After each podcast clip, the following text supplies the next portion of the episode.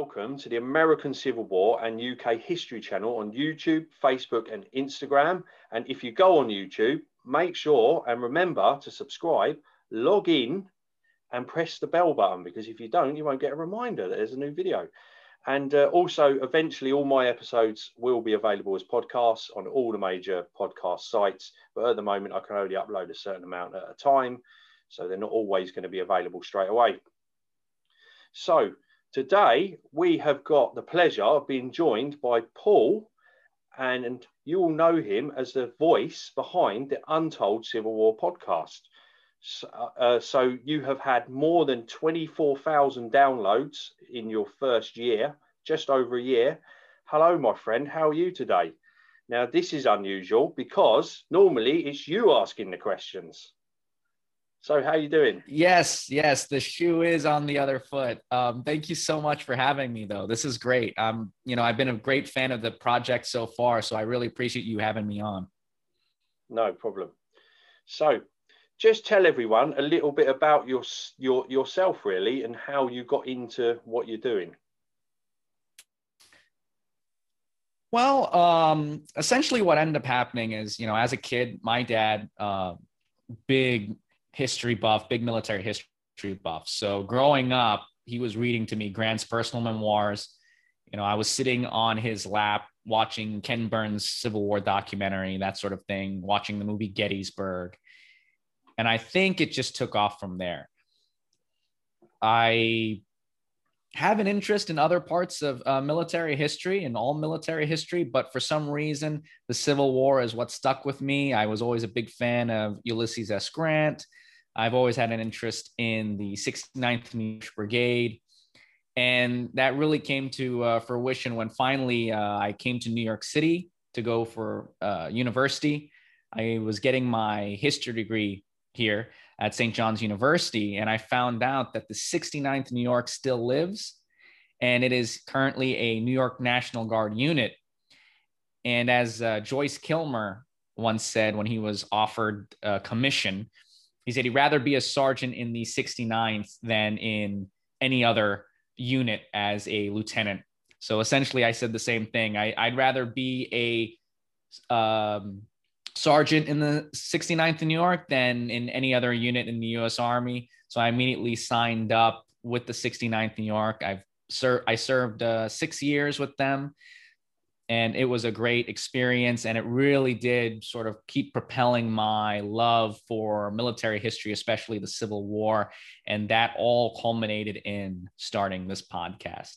So that happened. I was inspired by people like addressing Gettysburg um, Battle of Gettysburg podcast, uh, um, um, History Things with Pat, the History Things podcast, Matt Borders, all of these great big names in the Civil War storytelling community. You know, really inspired me to start this podcast. I wanted to do something different, so I did Untold Civil War, and it's really just taken off from there, and it's been great and that's it. The untold element is is is the best part about it because you're concentrating on stuff like you say the, in your intro that is not covered in your textbooks and you know when you if you was taught it at school. Because i don't know whether you get taught it at school anymore in america but i mean you know you don't get much of that in the uk i mean not american but you know english civil war doesn't get taught at all. Right. You know um, so the the untold element is is is is great you know it's so different first episode was about the uh, big war rally in New York's Union Square. So what? So is that? So how did you come about? Yes, yes. You know, starting off with that one, say for instance. So actually, that episode, even to this day, is the most popular episode and that was just me talking. And i was kind of surprised by that actually. But one of the things i wanted to point out in my podcast was that there is civil war history located everywhere. I mean you look at the civil war and you can find civil war history in you know new mexico. You can find civil war history up in canada. We've been talking. You can find civil war history in the uk right? You can find it anywhere and so one of the things I wanted to highlight was local Civil War history. And for me, being in New York City, one of those things is the Great Rally at uh, Union Square at the George Washington statue. It was a location that I've passed by several times and never really thought about. And once I did the research on it, I realized that it was a real major part in inspiring New York City to enlist and go to the seat of war. And that's a big deal because I believe New York City technically, well, I would say New York State technically provided the most troops for the Union Army. And so there's no doubt that that rally with heroes like Major Anderson, heroes like Peter Hart, one of my big uh, heroes, personal heroes, standing there talking to the masses of New York City, inspiring them to go to the seat of war and save the Union. So that was a really cool little bit of history I thought was right there in the backyard that people taking the subway, going to work, going out for the night, pass and never think about. No, that's right. And people don't think of New York when they think of the Civil War. So also there's right. more in there's more happening in New York during the Civil War than just that, isn't there? Because then in '63 you have the draft riots, and that goes yes. on for about a week, yes. is it? So is there any is there yes. any plaques for that, or anywhere you can go and visit something in New York for that? Well, there's uh there's a bunch of stuff. One of the main things I would say is you'll walk around New York City and you'll actually notice giant castles. And I mean, they really do look like something you might see in the UK. And you sort of wonder, what the heck is this? It really looks out of place. Well, these armories were built by the National Guard after the draft riots. Um, they were sponsored by m- many of the wealthiest of New York City residents. And they had survived the draft riots, never wanted it to happen again. And so they essentially made sure that the National Guard would have these fortifications uh, in order to better defend New York City if anything like that were to happen again. And I heard a funny story as well that during this uh, one of the riots, that the pub was still still there. Everything else ah, was yes. burning around, but the Irish pub was still burning. Yes, yes. So that's quite another uh, little area that is a, a great spot of history is the McSorley's Ale House. Uh, McSorley's Ale House is definitely a place that I take all Civil War fans and pretty much anyone who comes to visit New York City. It is a pub that has been around forever. I think it is the oldest um, continuously operating pub in New York City. McSorley's Ale House has, there's a lot of legends. So I would tell people to uh, do the research and, and really dig into the weeds. But there are a lot of legends. One of the legends is that the pub was a favorite of the men of the 69th New York. And if you go there now, you'll see that over the door, there is the 69th New York crest and a bunch of 69th memorabilia inside. But essentially, during the draft riots, when everything was burning down, all around where McSorley's alehouse was, McSorley alehouse was saved because that was the first place, supposedly, that the 69th went to defend because they did not want their pub to be burned down. And it's still there. It's still's got sawdust on the floor, cash only. Only two choices, light or dark. That's it. Only serve liverwurst sandwiches, and I think women were only allowed in until the 1960s. Don't quote me on that, but uh, it's got a lot of history. They even have a chair there that supposedly Lincoln stood on to give a speech when he was running for president. Oh, cool. That is so cool. I will definitely be visiting that place when I go. Anyway, one of my favourite episodes you did was one of your first ones, and it was with the badge maker because I've got I don't know why I've got a fascination with corps badges and ID tags. So I really love that. That was really cool. And you did a YouTube video as well, didn't you, where you sort of explained the fake ones and with him and that as well. That was quite good.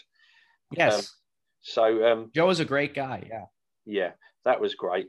Um, another uh, um, so also yeah so uh, again like i said you know i always wear an id tag i mean id tags not everyone had them did they but i know that some soldiers did actually buy them out of their own money um, the other one was the um, the camel the Camel Corps of the Confederacy. That one was really interesting.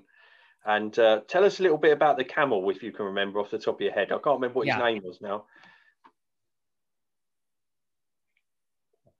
Well, um, Old Douglas was the name That's of the, the camel. One, yeah. And I actually got to interview Doug Baum. And Doug Baum is a really interesting guy because not only does he know about Old Douglas and the Confederate camel, he raises his own camels out there, I believe in Texas. And so he really does know camels inside out and he knows the story inside out. I think one of the interesting things is that there have been many mascots throughout history for military units. Camel mascot in the Civil War, that is pretty unique and it did happen. Uh, as far as I know, is that the camel uh, belonged to one regiment that was present at Fredericksburg, or excuse me, at Vicksburg. And during the siege, this poor camel was killed.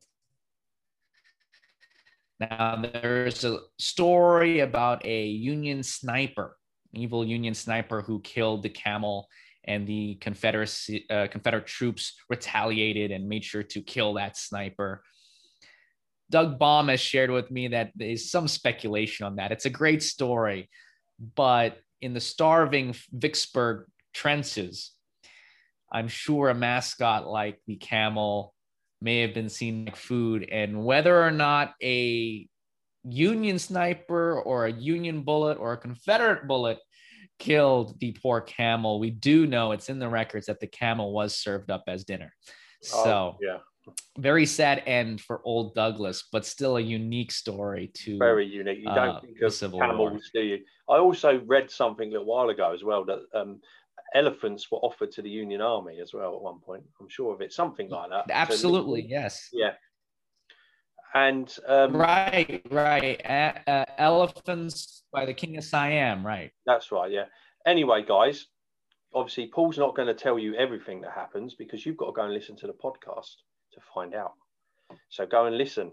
Anyway, so Paul, out of all the podcasts you've done, I mean, you've done quite a lot. Which is which are a couple of your favourites? Uh, favorite episodes? Yeah. Oh, oh, man, they are all really, really great. Um, it, it, would be hard to pick a favorite, to be honest with you, um, because most of the stories that I have on the podcast are stories that I've personally found. And I end up doing the research and finding, you know, that one guy who is the expert on this unique topic, you know. And so, really, I, I have a personal connection to all of them because I've done the personal research to find the guy, to find the story. Some of the ones that ha- you know stand out to me uh, off the top of my head, I would say I really thought the Hunley one went well. That one was really great, uh, talking about the Hunley and ultimately what could have happened to the crew, which is a big mystery. And I'm a big fan of mysteries. So that was a really fun one to do. Some other ones would be the most recent one, which I thought was really uh, well done, was the plot to burn New York, burn down New York City, which was really fun. And I did that with History Boy, uh, uh, who's also got a YouTube channel, uh, which is a great YouTube channel. It's got over that was fun as well. Um, interestingly enough, I did the I released, I should say, the first Defenders episode uh, in uh, January of uh, this year.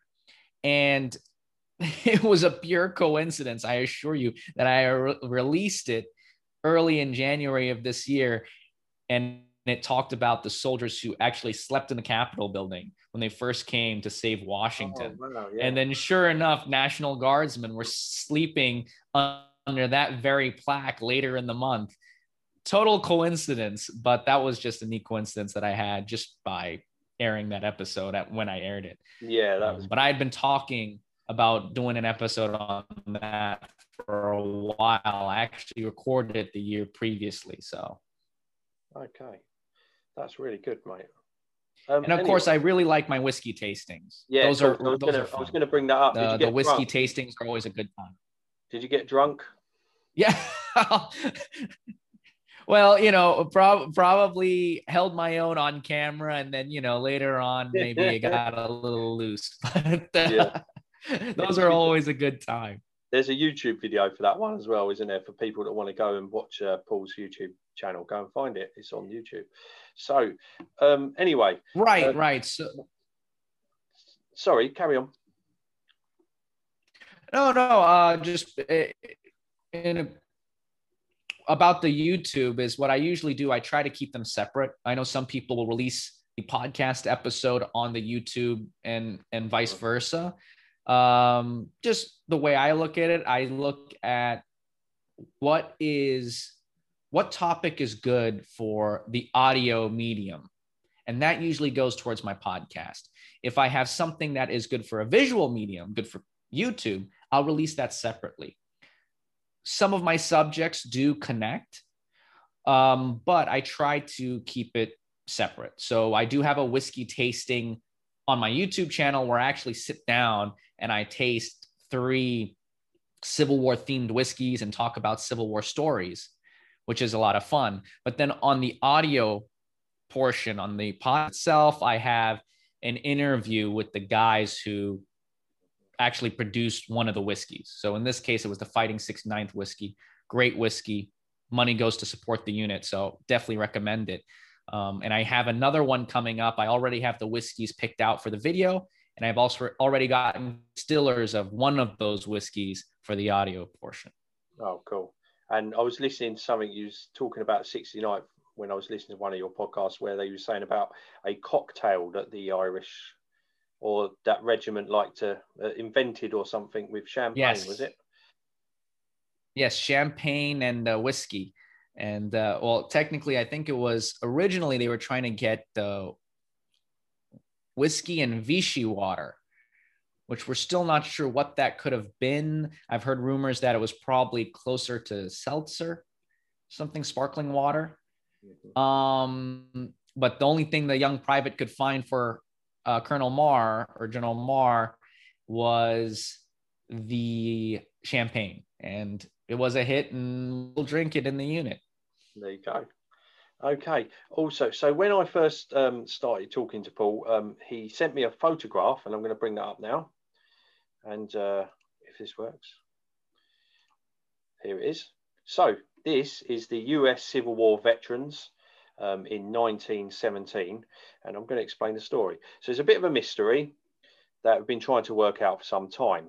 And uh, this is a picture of, like I've just said, the London US uh, uh um, Civil War veterans, which was taken in London in 1917 as US troops march off to World War One. And I must just add, all of those brave young men would have left from Folkestone Harbour, which is where I live at the moment, which is literally 10 minutes from my house. So, literally 8 million men left from that harbour. So, I would imagine a lot of those American brave souls left from there. Um, so, that's quite cool. So, the man we're talking about is the Sikh man. Now, it was a little bit of a mystery. So, and he's also, by the looks of it, wearing a Medal of Honor. Um, and uh, so anyway, on Saturday night, I was chatting to uh, a very good friend of mine known as Mrs. Boss. She's the captain's wife, Ray Barwick, uh, reenacting from my reenactment team regiment, the 4th US Infantry. And she and sent her the photograph. I woke up the next day and she had found out some information. I mean, all I can think is that I wasn't using the correct wording in the search bar. So I'm going to share this information with you, Paul, because obviously you've been asking about it for some time, and hopefully we can. Because also I have found a guy that yes. know a little bit more about it, but I have contacted him, but he hasn't contacted me back. And of course, as well, if anybody out there in the in the wide world knows a bit more about this, then please contact either me or Paul, because you know I'm sure Paul would like to do a podcast about it one day as well, because it's quite interesting. Oh, so, absolutely. So this is the story. There were at least 100 South Asians in the Union Army. Many come from Punjab, Delhi, Calcutta, Burma, Bombay. S- some were Sikh. One was adopted from Maharaja in India and brought to England, then to Canada. These youths joined the Union Army, a few in the Confederate Army. At least one Indian was awarded the Congressional Medal of Honor by President Lincoln. Many of these young men joined the US Navy because colored men were accepted in the Navy after 1863. They would have also joined, obviously, other colour regiments. They changed their names to sound Hispanic or Anglo. None of them used their original names. So the picture shows an elderly gentleman of 60 or 70 years old, I would say. I mean, he can't be exact, Sikh. Um, he probably would have been 18 or 20ish in 1862, 63. Again, like I said, the picture was taken as these soldiers march off to France. Um, this was found out by my friend, like I've just said. This is the only mention of this photo on the London branch of American Civil War Veterans site, and uh, this is where I got William Skillard's name from. So we believe that his name is William Skillard and he changed his name. And again, I don't know what the guy's original name is because I haven't got it here, but they normally adapted their name to whatever their original name was and just changed it around a bit, I think. So, yeah, it's really interesting. And I think hopefully we've sort of like solved some of the mystery, but not all of it. More research is obviously needed. And uh, hopefully you know, we can find out. We do know that the guy that received the Medal of Honor was the 4th US Cavalry, Cavalry Troopers. So if anyone knows about the 4th US Cavalry Troopers, please get in contact with me or Paul. Um, so yeah, that's that's all I've got really to say about it. Really, um, what are your thoughts on that, Paul? That, that is fantastic. First of all, I didn't know that much about um, South Asians serving in the Civil War at all, period. So hearing those numbers already is surprising to me. Um, the fact that we can sort of narrow down to a name is also amazing to me because I have talked to Ben Frail about this, who is uh, with the Sons of Union Veterans, the uh, uh, the National Sons of Union Veterans, and we've gone back and forth trying to figure this out. Couldn't do it. So this is a huge breakthrough, I think. And you know, is that the the the name? Is that his name right there? Could be.